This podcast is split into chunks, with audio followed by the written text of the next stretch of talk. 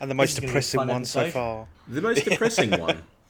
So we are recording, by the way. We just started now. So welcome to Hotspur Way, Season 1, Episode 8.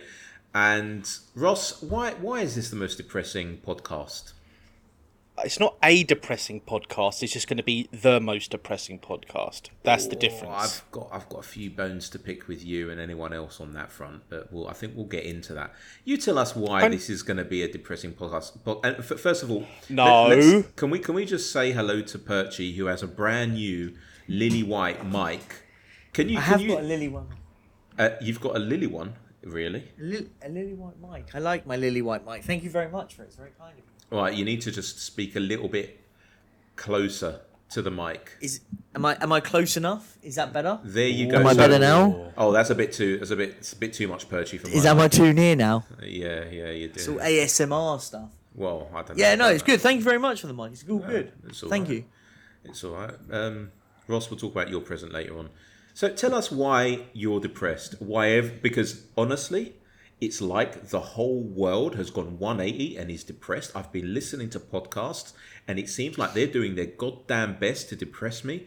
I'm not depressed. So I'll tell you later why I'm not, but you go ahead. You try and make me depressed as well. Right. For the caveat, it's not a depressing podcast. It'll just be the most depressing podcast. Only because we lost, and it's lost on penalties, and it's just frustrating because it just shows how crap our past purchases have been. When you look at poor old Lo Celso got hooked at half time, and that shows everyone why. Forster didn't dive for any penalties, which I'm sure is in the keeper's domain.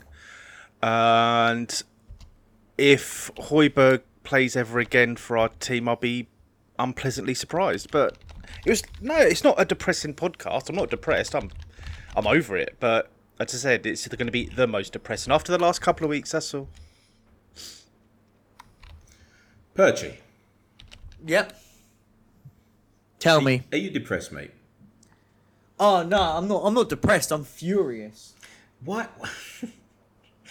Why are you furious? Because we've somehow been knocked out of one competition and we've not even got to September yet. Right, okay, so I'm going to tell you all the tropes, is that the word I'm looking for? All the different bits of content that I've heard swirling around the ether about why people are literally blowing their nut on this. Number one, we should not have changed 9 players. Okay, I'm going to get to that in a minute. Number two, it was clear that we had to get far in this tournament, and so why wasn't the team set up properly? Number three, anyone want to give a third random bit of content that you've probably heard or read? The kit's not that nice. Oh, it's awful. You know, I quite like it, and I made the little gag that if you were married or had a partner who was an Arsenal fan, and she put her top in and didn't realise that you had your home Spurs kit in the wash, then that would be the outcome, that kit. I quite like it because I don't mind the... Is it like a navy blue or black AIA Nike logo and Spurs logo? I quite like that. It's actually called taupe. It's taupe, yeah. Taupe. It's taupe. So those of you who are old enough to remember the BT ads when they used to say it was good to talk, and you had this woman... This older woman, this like Nana, she was maybe 60 something. We're talking about 80s and early 90s, where she would have her family around and she would talk to people using her phone. Do you remember that, Ross? Do you remember those ads with that woman? I just remember the Bob Hoskins one. Is it Bob Hoskins? Yeah, it's good to talk. Right, so she then would call up different people of her family and blah, blah, blah. And then her husband got her husband a Christmas present, and the first time in my life that I ever heard the word taupe or the colour taupe was when she said, yeah, it's nice that. He was trying to say, what colour is this? And I think that's what happens whenever taupe is shown. She said, oh, it's taupe. And I'll never forget that ad because, I mean, I had forgotten it for maybe 38 years until the word taupe was announced yesterday. But we've gone completely off topic. Do you remember it now? But it had more... Maureen Lipman was in it, curly hair, proper old lady dude. It was her. Yes. It was her. Yes. And she was the one who got her husband the taupe top, and he even said at the time, what colour was that? And this is one for the kids, right? Clearly, we've gone off topic. Can I tell you why I'm not frustrated? Go on. First of all, I'm going to ask a question. Do both of you, and you listener, I'll say listener instead of listeners, but listener, do you believe, and you two, that Ange Postecoglou is an idiot? No. Do you believe that he's mildly an idiot? No. No. But right. There should be. What? So, if we know that the guy isn't an idiot, why on earth did he pick that team? I'll give you two outcomes. I'll give you three possibilities. Number one, least likely, he was very confident that that team would get through. I give that a 10% chance. Number two, he didn't want to go through in this competition. You don't believe that? Really? No, look, one bit. Look up what he's done in his first season at most clubs he's been at, including Celtic. That's all you need to do. Well, and number three, it was a message to the board. I needed to make rotations, and just like Ross's washing machine right now. And what happened was I put out the best possible rotated team, and this is what I have to work with. How much of a percentage would you attribute to that? That's a very Jose Mourinho type thing, though, isn't it? Managers do it all the time, mate. I've done it in my life. Can I just say this? When I was working for other people, and they asked me to go and do a project, and I would say to them, I need proper tools to work with, and then this is the best I could do. I would say, this is the best I could do. It's not just me. It's in multiple professions that people do this in. So it does happen. So let's just say the most likely outcome for me is that because we have deduced that the guy isn't an idiot, he probably did put his faith in these players. But in the back of his mind, he probably knew that there's a chance that things might not go swimmingly well. Can we sort of agree that he may have thought that? If he did think that, then he loses a lot of credit, in my opinion. I don't care. I was very, very critical of other managers that did exactly this. If that was the case, Conte, couldn't stand him. He did this, so I can't be a hypocrite. I think the manager. I don't believe that was the case. I think that he tried to rotate. He got a bit too clever, and he tried to rotate, and he's been shot in the foot. But other managers did exactly the same thing. I've been massively, massively critical of. And as I said, I'm not a hypocrite, so I will stand by my conjecture and say that the manager got it absolutely 100% wrong. And I don't want it to come out that he did it because he's trying to prove something to the board. No, not for me. The manager was at fault for that. Did you listen to his comments after the game? Yep. What did he say? He said something like, I needed to see these players or something. Sorry, what? These players were awful. We know that. He should know this by now. Right, he should, right? Right. He works with them all the time, yeah? Day in, day out. Right. 6 days a week he works with them. Sometimes 7 days a week. So the chance that he knew that they weren't great was quite high. You could say then that he maybe thought, maybe on the day, maybe with the occasion, they're going to step up and they're going to do really well. Yeah, he probably did think that, right? Because he does like to see the good in people. I think most human beings do. But I really believe that he didn't really value this competition as much as maybe we did. Well, maybe then. Then, if that is the case, then shame on the manager. Well, I don't care. It's not shame on the manager.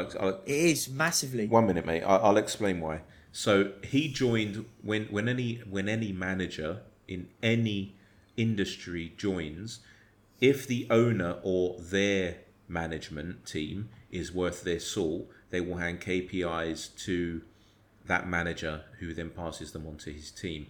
And if the KPIs are, the number one priority is make Champions League because we've got a fuck off stadium that we need to pay for, Then, that's all covered though. The stadium stuff's all sorted though. Mate, we can't be without Champions League. It's not just about the money, it's about the prestige as well. But sorry James, sorry, apologies on this one, but you say about Champions League, we're not in Europe this season. What reason have we got? What excuse can we make for not being in the Carabao Cup? We can't make excuses for it. Sorry, I don't care. Listen, if that's the case, then why does he come out with his comments the day before the match to say, I don't care if we're playing on a rooftop or in a car park, I want to win. He still wants to win, mate. No, he still didn't want us to win. You said he would happily for us to get knocked out of the top. I don't think happily. I don't think it would be happy to. I just think that it wasn't the priority, because I'm pretty sure that Daniel Levy and the board have told him that the priority is Champions League. Okay, but James, what difference would it have made if we'd played a full-strength team yesterday? What difference to our season would it have made? Honestly. Number one, we don't know the... So when it comes to professional athletes like these guys, God, I'm sounding really pathetic, but when it comes to these guys, then what happens is that there are certain... The sports scientist team will provide certain metrics based on how they've performed, and they'll give them certain levels. And if many of them couldn't perform for a certain amount of time... Cheers for muting. That washing machine's driving me up the wall. So if the sports scientist team have said, these players, we would suggest that you don't play them, or if you're going to play them, you play them a certain amount of minutes, then we all know what he's left to work with, right? I get what you're saying. I understand that side of things, but... Then if that was the case, you wouldn't bring him on, right? He brought these players on. Like, I wouldn't. Do you know what? I wouldn't have had an issue if he'd gone strong in the start and then gone, okay, we've done it now, we're going to rotate now and start bringing a few more players on. I wouldn't have an issue with that. I wasn't sitting there saying we had to go and play the same 11 that we beat Bournemouth with. Sitting there saying you can't change that spine. The spine has to stay the same, and he doesn't. And whatever's being said behind the scenes and stuff, you can't change. You're already put a target on your back, because a team that wins very, very little in recent history has no right to be going, we see bigger fish than the Carabao Cup. Sorry, what right do we have to say that as a football club? Fans, manager, chairman, players, what right do we have? We don't win anything. We haven't won anything since 2008. So the Carabao Cup was a real, especially without having Europe, was a real opportunity for us as a football club to go, do you know what? We're not in Europe this year, so we've got no reason why rotating and playing other players. No, we had no reason to. I stand by that. Ross, what do you make of it, mate? And then I'm going to ask one more question about this. Oh, to be honest with you, I just let you two go at it. It's odd because I think he won the League Cup in his first season with Celtic. But then again, okay, Celtic, yeah, it's a bye. But look at what he did elsewhere. No, I know. It's easy in hindsight, isn't it, to go, well, he should have picked the strongest team, because that team should have been good enough. I mean, you've got nearly 10, 11 internationals there at varying degrees. I'm not saying they're international class. I'm just saying they have represented their countries in different ways. But it can't be missed that if he is sending a message to the board, and I really hope he wasn't doing that. I was hoping he's sending... If he is, then he's playing a dangerous game with Daniel Levy, only because Daniel Levy's Daniel Levy. Yep. The only thing is it should be a message to the players that played, saying, look, you guys have been knocking on my door saying you want to play, if they have, and now look, that game wasn't good enough. You guys have all got to step up if you want a place in my team. Because remember what he said to Maddison before he joined. He said, look, even if you're here or not here, Spurs are going to go in a different direction. Mm. To be fair, we didn't actually lose the game. We've also got to remember that. We drew the game. Yeah.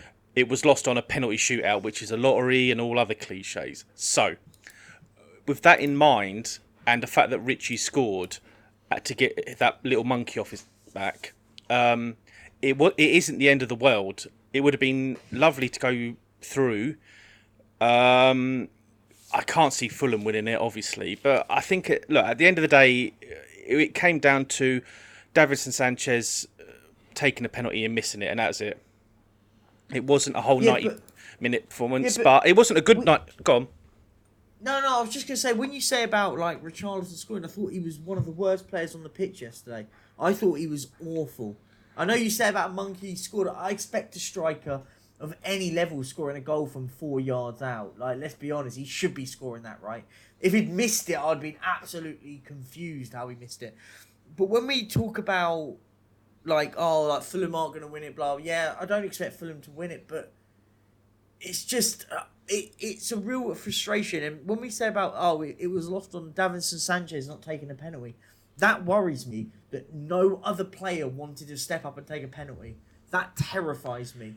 Look at the players that stepped up and took a penalty, and how many of those were the ones that got subbed on? Son took one. Maddison took one.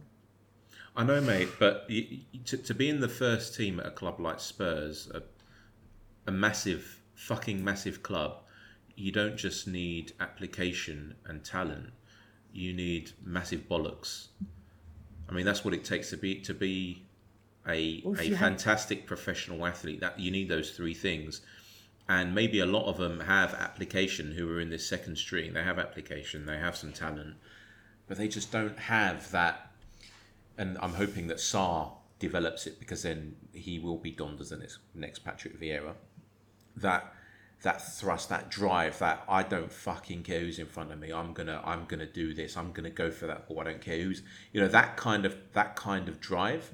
And so I understand some of them not going for it.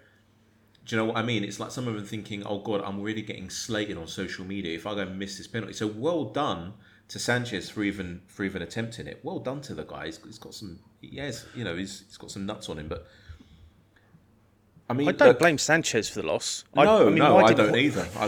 Why didn't Højbjerg take a penalty? If he's this wannabe leader. Why was Sánchez on the pitch? I mean, I don't blame Davinson Sánchez, by the way, because he was kept on the football pitch. Shouldn't have been on it. He had an awful game, and the penalty miss was compounded. And that's the thing. He shouldn't have been on the pitch, right?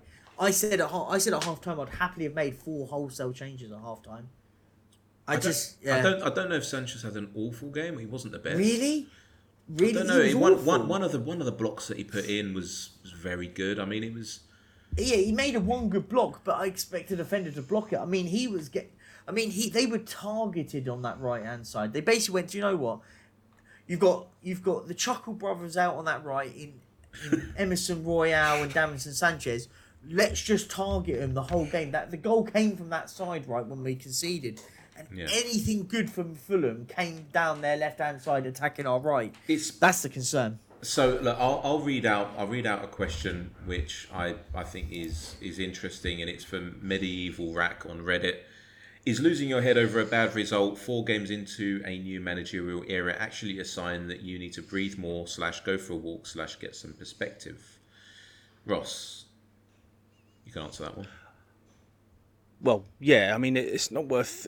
It's one result, and yeah, he is getting knocked out of a cup competition, I know, but it isn't the end of the world, really. I mean, if anyone that is... The thing is, we're obviously talking about the reaction on Twitter, and it's all hyperbole on that anyway. It's all... people are just shouting at a brick wall and all that. But, no, it's not the end of the world. It's okay. Leeds got knocked out last night by a 4th division club, basically. And Doncaster could well beat Everton tonight. It's going to happen. It just so happens it happened to us. And it's not a shock that we lost. I mean, Fulham are a Premier League team, and they did snatch a draw against Arsenal at the weekend. So they're not going to roll over and die for us. We seem to have this inane thought that we should turn up to these competitions and do well in them, but it doesn't always happen like that. I mean, just because we have been in the Champions League X amounts of years, we've only reached the final once, and I don't think we... Go on. Sorry, mate. Yeah, but Ross, when you use Leeds as your example, I look at Leeds' team and I go, It's a full. That's a first. That's like they played their strongest side. Yeah, they got knocked out on penalties, but they got. The worry I have is that the way I'll always go back to it. If we'd got knocked out and we'd played a strongest team, and you know what, you just put your hands on and go, today weren't our day. It just weren't our night. It didn't happen for whatever reason. I go, do you know what, it is what it is. But there's so many if, buts and maybes with Tottenham at the moment because of the way that we fielded the team that wasn't good enough, right? Yeah, look, I mean, I think we'll end this here, but there's a few things I want to say. Number one, very few things in life are absolutes. So, for instance, earlier when I said there were three different things that could have been the reason for this loss, there's a very big chance that it's a mixture of all three. It's not just one. It's not like, no, I'm sending a clear message, or I don't want to be involved in this competition, or I think these players are good enough. It could be a mixture of all three.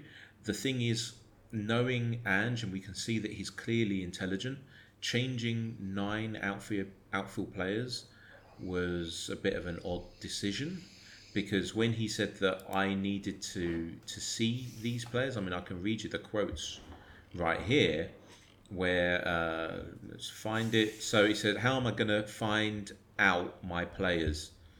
We need to give the players the opportunity to contribute. And he said that to Charlie Eccleshare. And when he was quizzed about, well, what's it like in the changing room right now?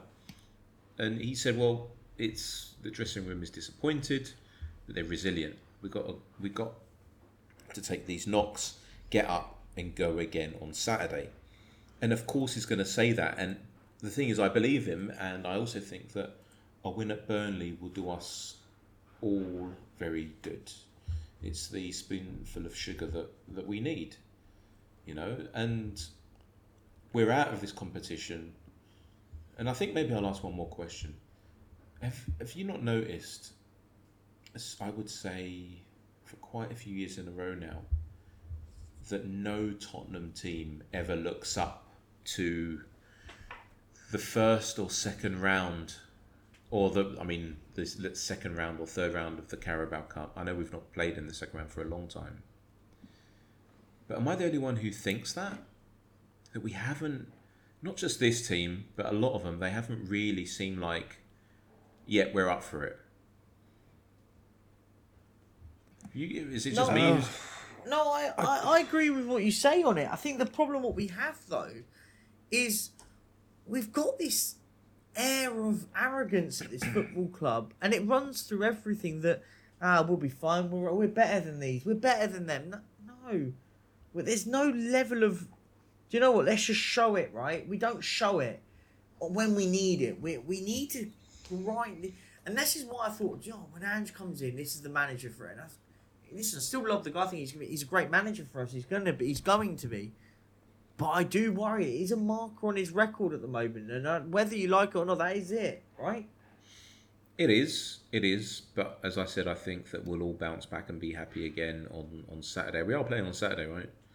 We're going to talk. Yeah, about 3:00 kickoff. Yeah, 3:00. 3:00's. Yep. Right. The other thing is people just need to stop the Ange out stuff. I thought it was a joke at first. That's embarrassing. That's pathetic. Is it really going on? Yeah. And you're not. Wow. You know Twitter. What Twitter's like. Wow. It's all Twitter's. All Twitter's all about is engagement, right? So you say the most outlandish thing and you get a reaction. That's what you do. Yeah. Well, you can. Anyone who tweets that can fuck off.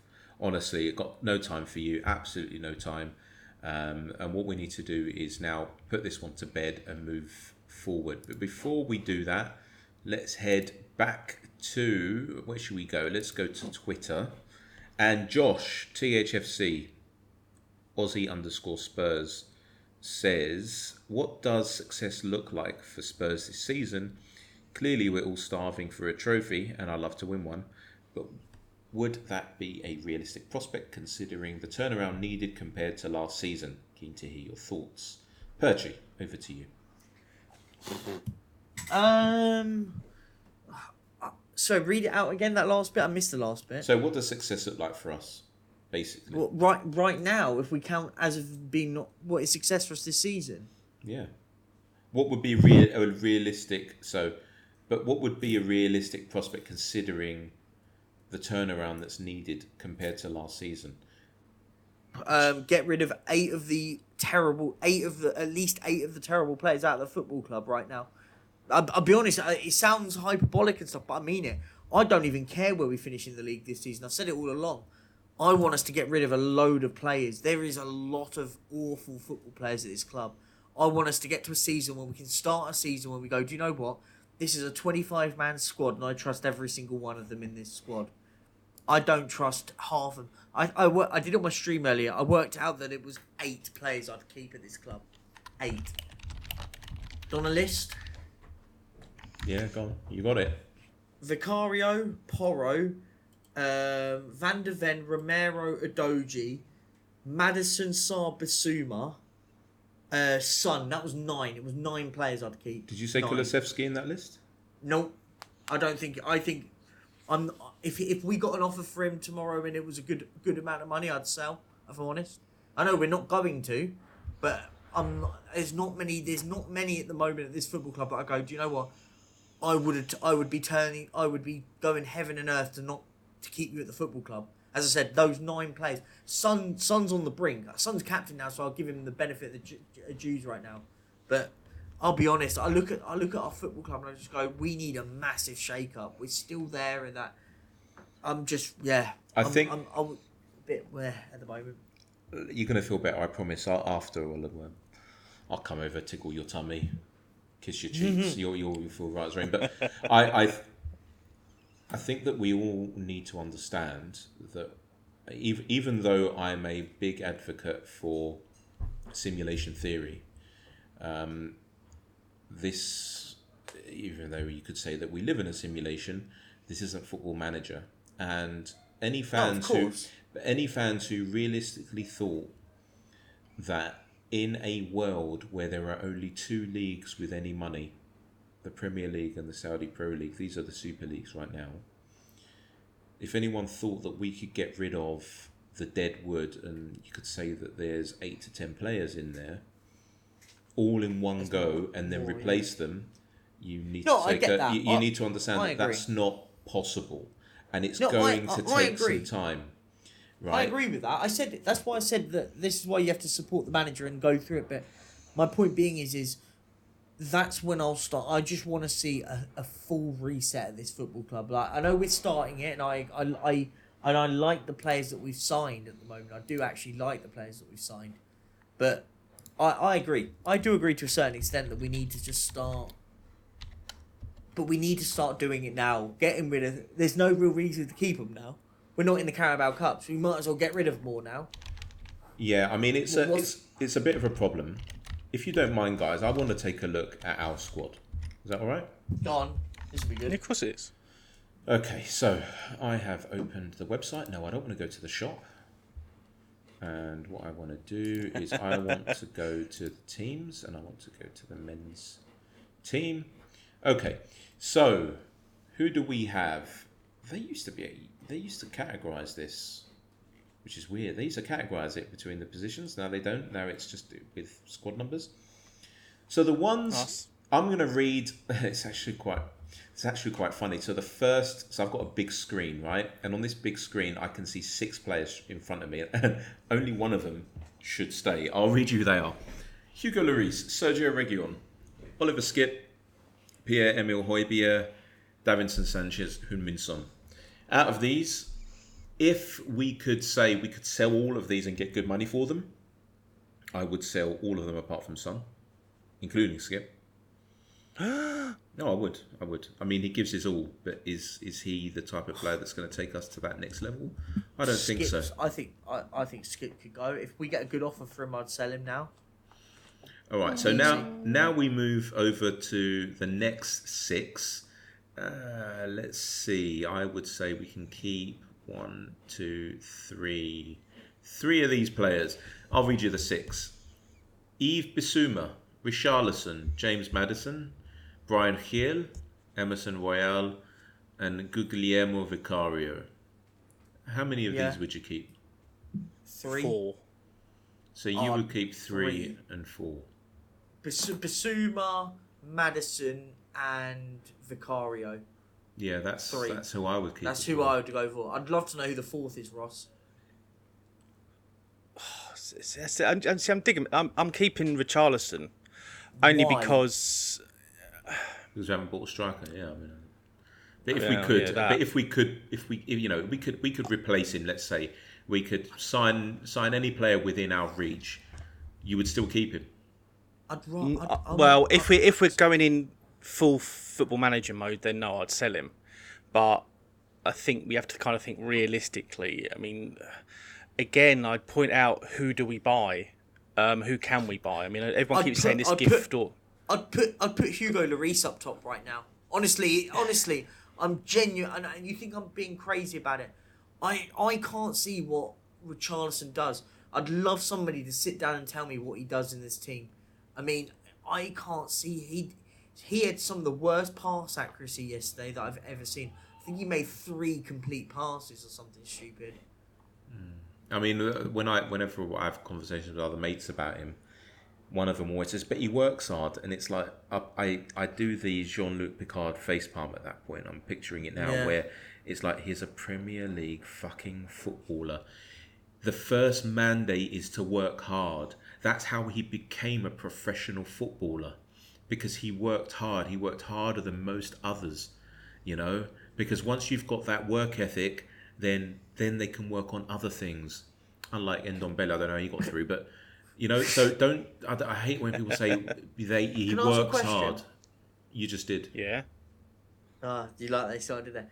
Here we go. If we signed a player from Blackburn Rovers, and his name was Richard Arlison, and he played up top. No, I know. Sorry, it's just the name you used.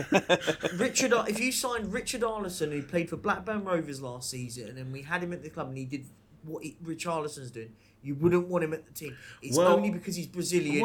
I need to ask a question though to qualify this. Richard Arlison, would he have the tattoo of Richarlison and Neymar and who else was it? Would he have that on his back?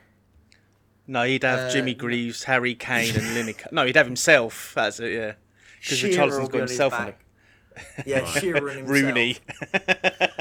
So let's move on. The next 6, I'm saying that I would keep 2. Ivan Perisic, Eric Dier, Christian Romero, Giovanni Lo Celso, Ryan Sessegnon, Fraser Forster. I'm saying we keep 2. Yeah. I'm looking at the same screen as you. How much should we read into the fact that Perisic, Sessegnon, Brian Hill and a few others aren't in this year's kit? I just find that weird. It just kind of stuck out a bit. Oh, yeah. Look at that. Oh, I've just noticed they've got different kits on. Yeah. How weird is that? Oh, okay. That could be a marketing thing. It's just reminding us that there is the older kit. So maybe...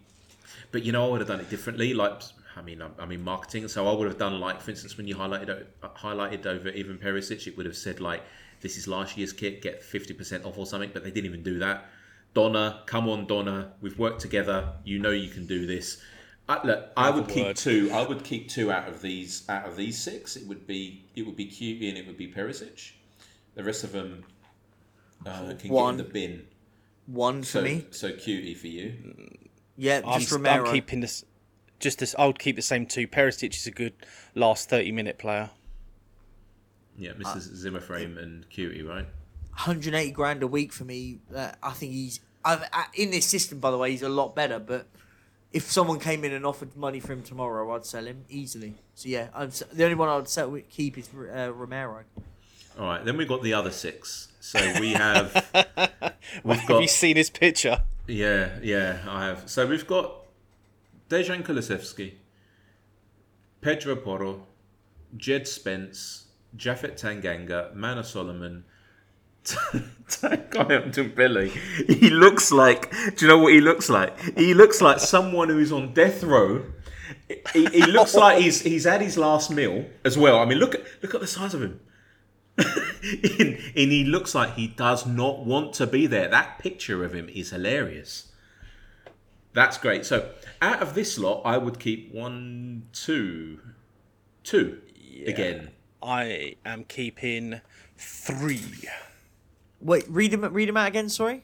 Kulusevski, Porro, Spence, Tanganga, Solomon, Ndombele. I mean, if honestly, right now, one, maybe two. Which one? Porro. Pedro Porro at the moment, and maybe Kulusevski. I'm listening. If someone came in and put £40 million on the table for Kulusevski, I'd happily sell him. But yeah, I mean, it's probably as tight as that for me. Okay. Saying that though, Solomon's not had a chance yet. He's only played one game. Solomon's fair. Actually, no, that's not. He hasn't really done much. But again, it's one of those. I'm not massively sentimental. Like, if you got money for him, yeah, I wouldn't care if he was sold. But yeah, I don't know. Right. So by the way, so the reason we're doing this is because we're coming up to the transfer window absolutely slamming shut. Did you hear that?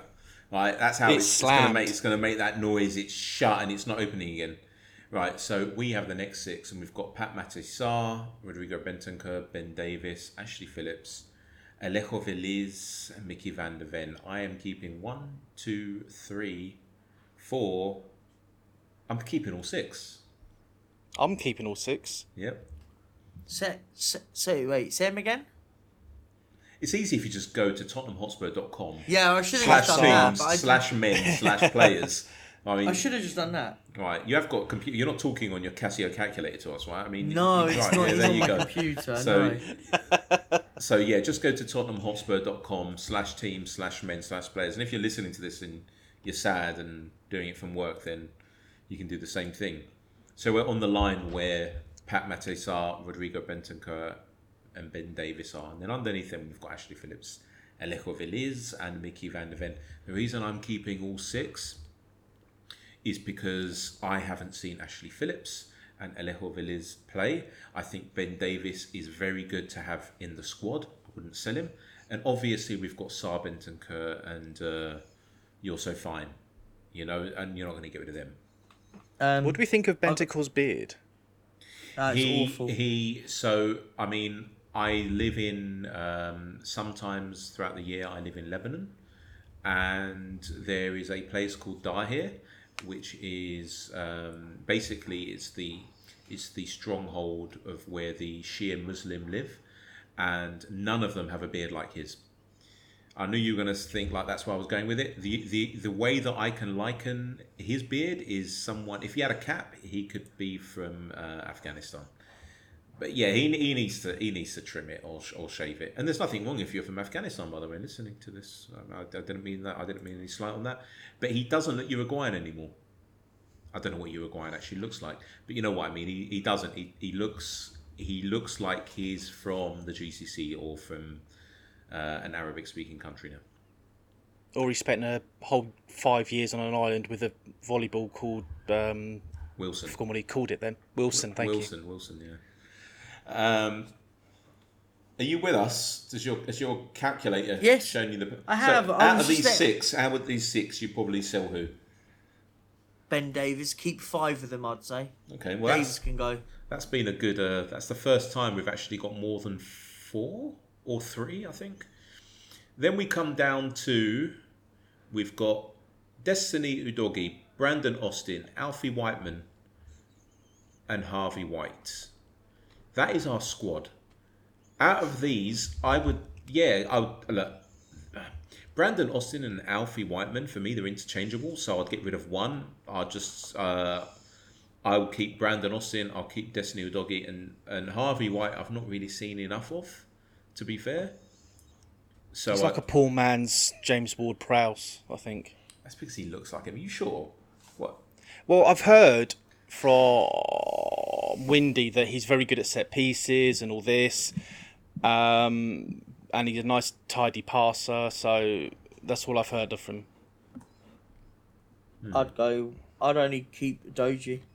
Right, so what we've seen from here is that 70% of the players we as non-professional football men would get rid of.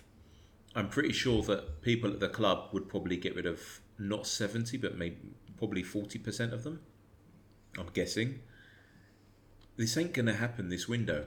The problem is, and it's a big problem, I've wanted to talk about it over the last few podcasts, and we've sort of got to wrap up soon, by the way, so I've got to get going, is that I don't understand how our club can't seem to do two things at the same time, because all I keep hearing is we have to sell before we can bring in.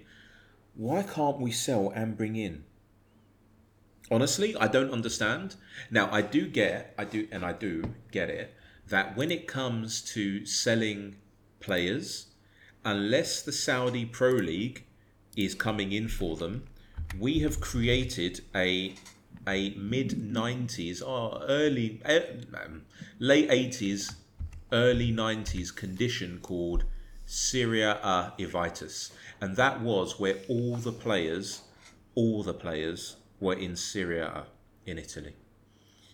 And no one other than teams in that division could buy even mediocre players at the time. The really shitty ones were coming over to the Premier League, and we're talking about really, really bad ones. And Italians would never come over at that time, late 80s. The first one who did come over was Ruud Gullit, the big name. You could say that Jurgen Klinsmann came over as well, but he was from Monaco, so it didn't really count. We have this problem in the Premier League where we can't shift players. No matter what we do, for love nor money. Seriously, we can't shift players. And it's not just the clubs who don't want to lower their value. And I'll be honest with you. I've got a portfolio. I'm just giving this example. I've got a portfolio of houses, okay? And I just want to trim them because I can't be bothered having them. There's too many for tax reasons or whatever. And five of the houses are worth $1 million each, right? So they're in North London. They're in nice areas. And they're $1 million each. And someone comes along and he says, listen, I'll give you 200 grand for one. Fuck off. Absolutely not. Yeah, but you know, you're not going to sell it then. I'll keep it. Right? You can say until the lease is over in 99 years. The problem here, though, with footballers is they know that if they try to go to a different league or to a team that's lower down, number one, are they going to be offered the same money? Probably not. Because, believe it or not, Tottenham actually they pay wages which are on par with the top six teams now. Not like the top one or two. I'm not including Arsenal in that list. But they pay all right salaries. Hence why Dyer isn't going anywhere. Right? And so we've got this problem. We can't ship them. We can't get rid of these players. Because unless Saudi comes in and they say, Eric Dyer, how much are you on? 90k a week, right? 90, we'll give you 150. Right, I'll go. And then Tottenham, well, we want 25 million or 40 million. And Saudi say, okay, we'll give you 30 or 25. Yeah, they'll sell him. But that hasn't happened. Saudi Arabia doesn't seem to be interested in Tottenham Hotspur. Well, we've got no links, have we? I mean, it's funny that Nunes from Wolves went and they didn't go after Gimenez from Newcastle. How did Chelsea manage to get rid of, like, was it 3 or 4 players to Saudi Arabia? Yeah, I mean, because both clubs have got Saudi Arabian links and we don't. Yeah. Liverpool. I mean, Henderson only went because of the Gerrard link. It's not just that. If you look at who some of the largest shareholders in Fenway Sports Group are. You'll find that it's a certain hedge fund that has strong links with Saudi Arabia. So you're right, we don't have these links. And so we can't seem to ship these players. Perchie, you've been quiet. With your new microphone, you've been quiet for a while. So yeah, I'm just listening. I'm sure you are, mate. You've got headphones in. I mean, it'd be weird if you weren't. But... yeah, no, I'm just listening away. I was just... for me at the moment, it's just... we've got to get rid of some of these players. They've got to go. I know it's hard, but we have to.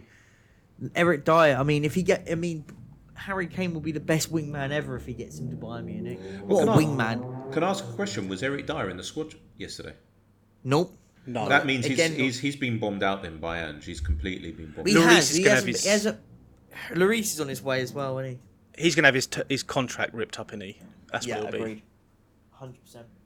100%. So... look, I'm not in football, right? I wish I was.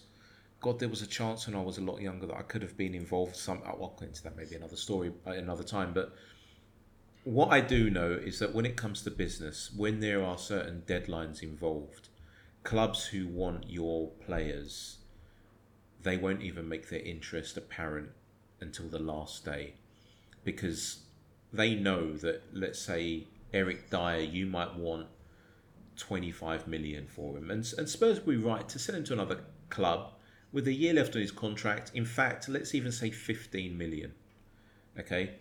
And they know that if we go in with 7 hours to go and we offer 8, they'll probably accept it. And there are many clubs who are doing this. Now, I'm hoping that this happens and we can at least ship out 3 or 4. Because it's not just about the money, by the way. It's the fact that there are too many people in the squad, and this causes an issue. Like Ndombele, his contract does need to be ripped up. I know it's going to cost a hell of a lot of money, but they can come to some sort of solution, right? We don't want him knocking around. When does his contract end? 2025. It was a 6-year contract. It was the last. It was the worst contract ever. Yeah, it was the at the time, guys. It was the last big pre-COVID contract in football history. Imagine that. You know, Tottenham are a team of firsts. There you go. But it's a problem, and to rip up his contract with 2 years left on it, he's earning reported 200k a week, isn't he? You know, you could say we'll pay you up front for a year. And off you go. And if he accepts it, he might say, why? Why should I? What's I can go to another team, and I'd rather be comfortable like this for 2 years. The guy clearly doesn't seem to want to play football. Right? He seems to be happy the way he is. I think we've done that bit to death. Let's quickly move on, because this was supposed to be a 45-minute podcast, and we're 47 minutes. So, Burnley. Who wants to talk about Burnley? Can do. Quickly. Go on then. Listen, we have to bounce back, right? There's no excuses. Got to win now. Must win game. I'm saying it early. Must win. Got to bounce back. We are. We're going to win. We're going to win 2-0. All right, so you've put down your prediction. That's what you're saying. Down, yeah, 2-0. Right. Boom, done. 1 minute. So let's write this out. So the prediction league, which only seems to be 4 of us participating. No one seems to be interested, which I find really weird. So Perchie says Burnley 0-2 Tottenham Hotspur. Okay. And who's the scorers? Madison and some.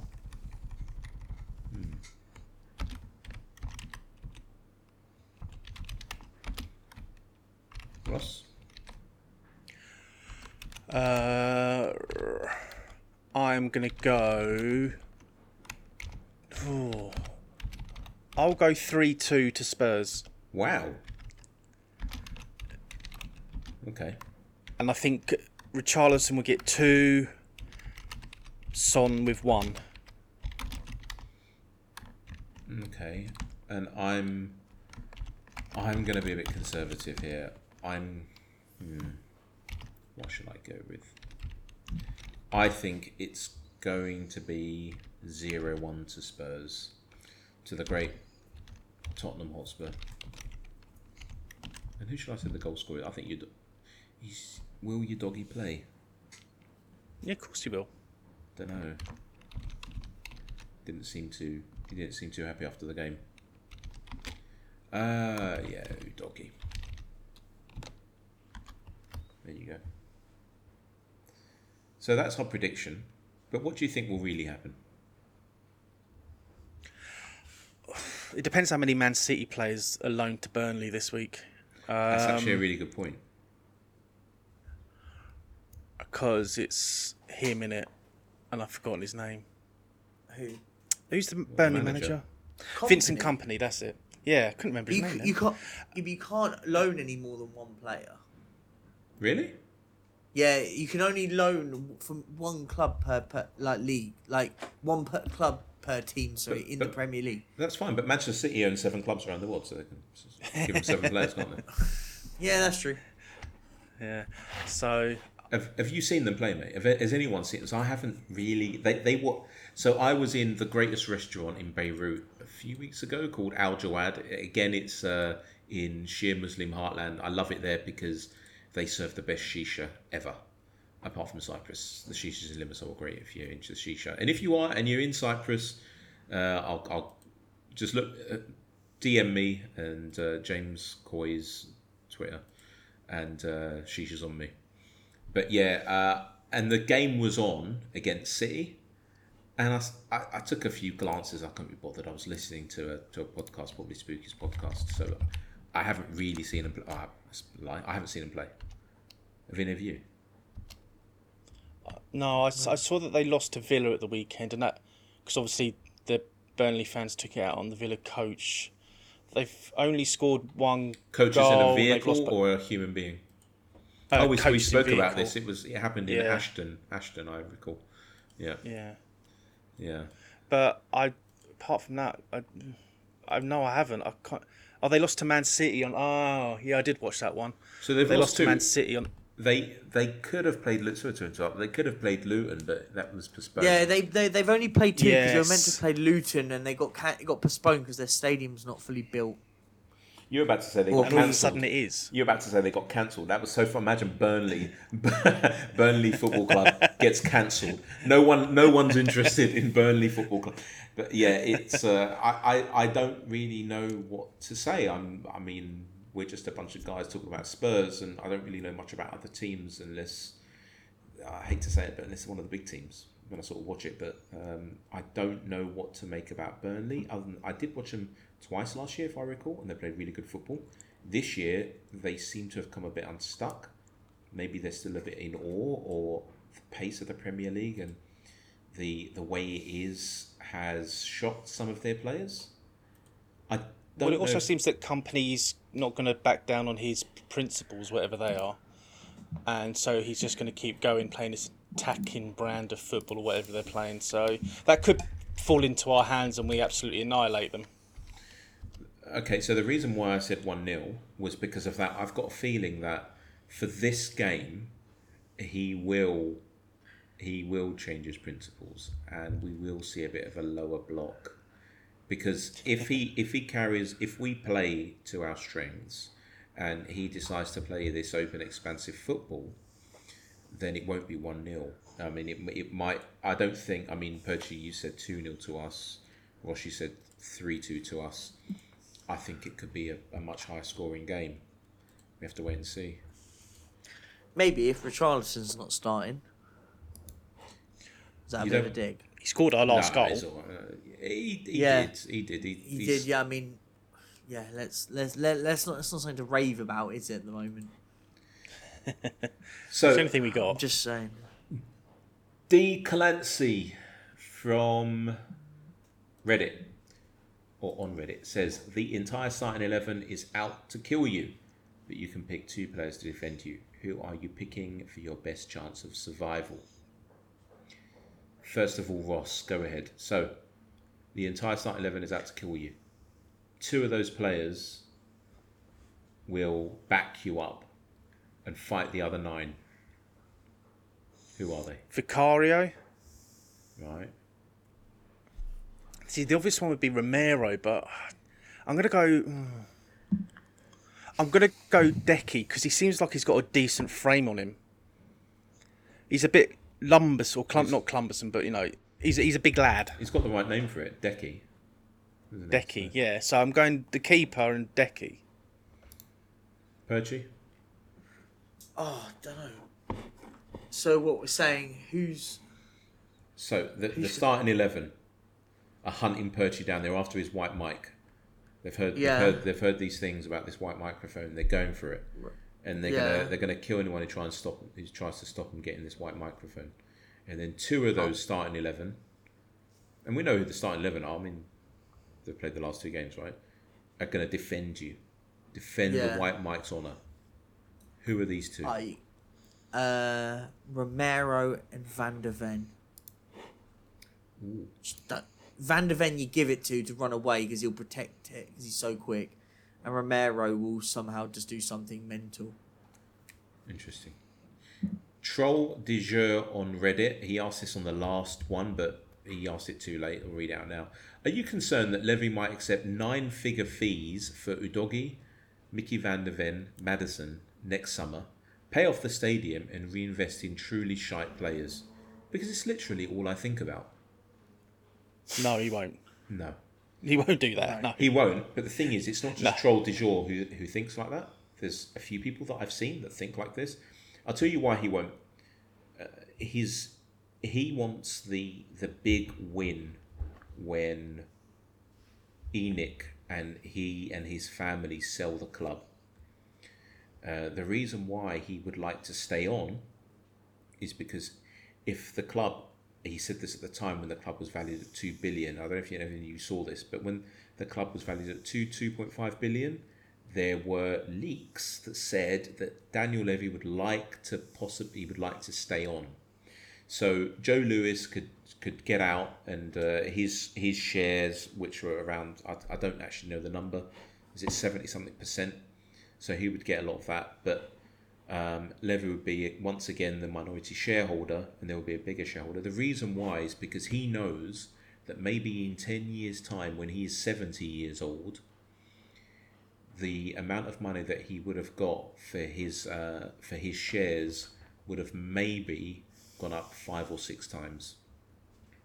And so this is why he would like to stay. So he's not interested in devaluing the club. He wants the club's value and the club's stock to be as high as possible. All investors and shareholders, that is their main aim. Okay, that's what they do. That's all they're interested in. So guys, we've... Oh, do you want to say something, mate? Someone want to say something? I heard someone whispering. Good. No.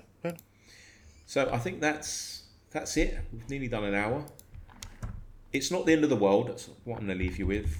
We have a game coming up this weekend. Once again, in the UK, it's not televised. It is in Cyprus, so that's great. We're all going to forget about this. What? Hopefully. Yeah, we are. We're going to forget about it. And we're going to see that we have a team that we do adore, like we did 24 hours ago. 24 hours ago, it was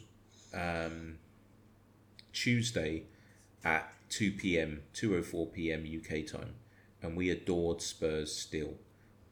Mm-hmm. Try and do a system restart and go back to that point, and you'll feel a lot better.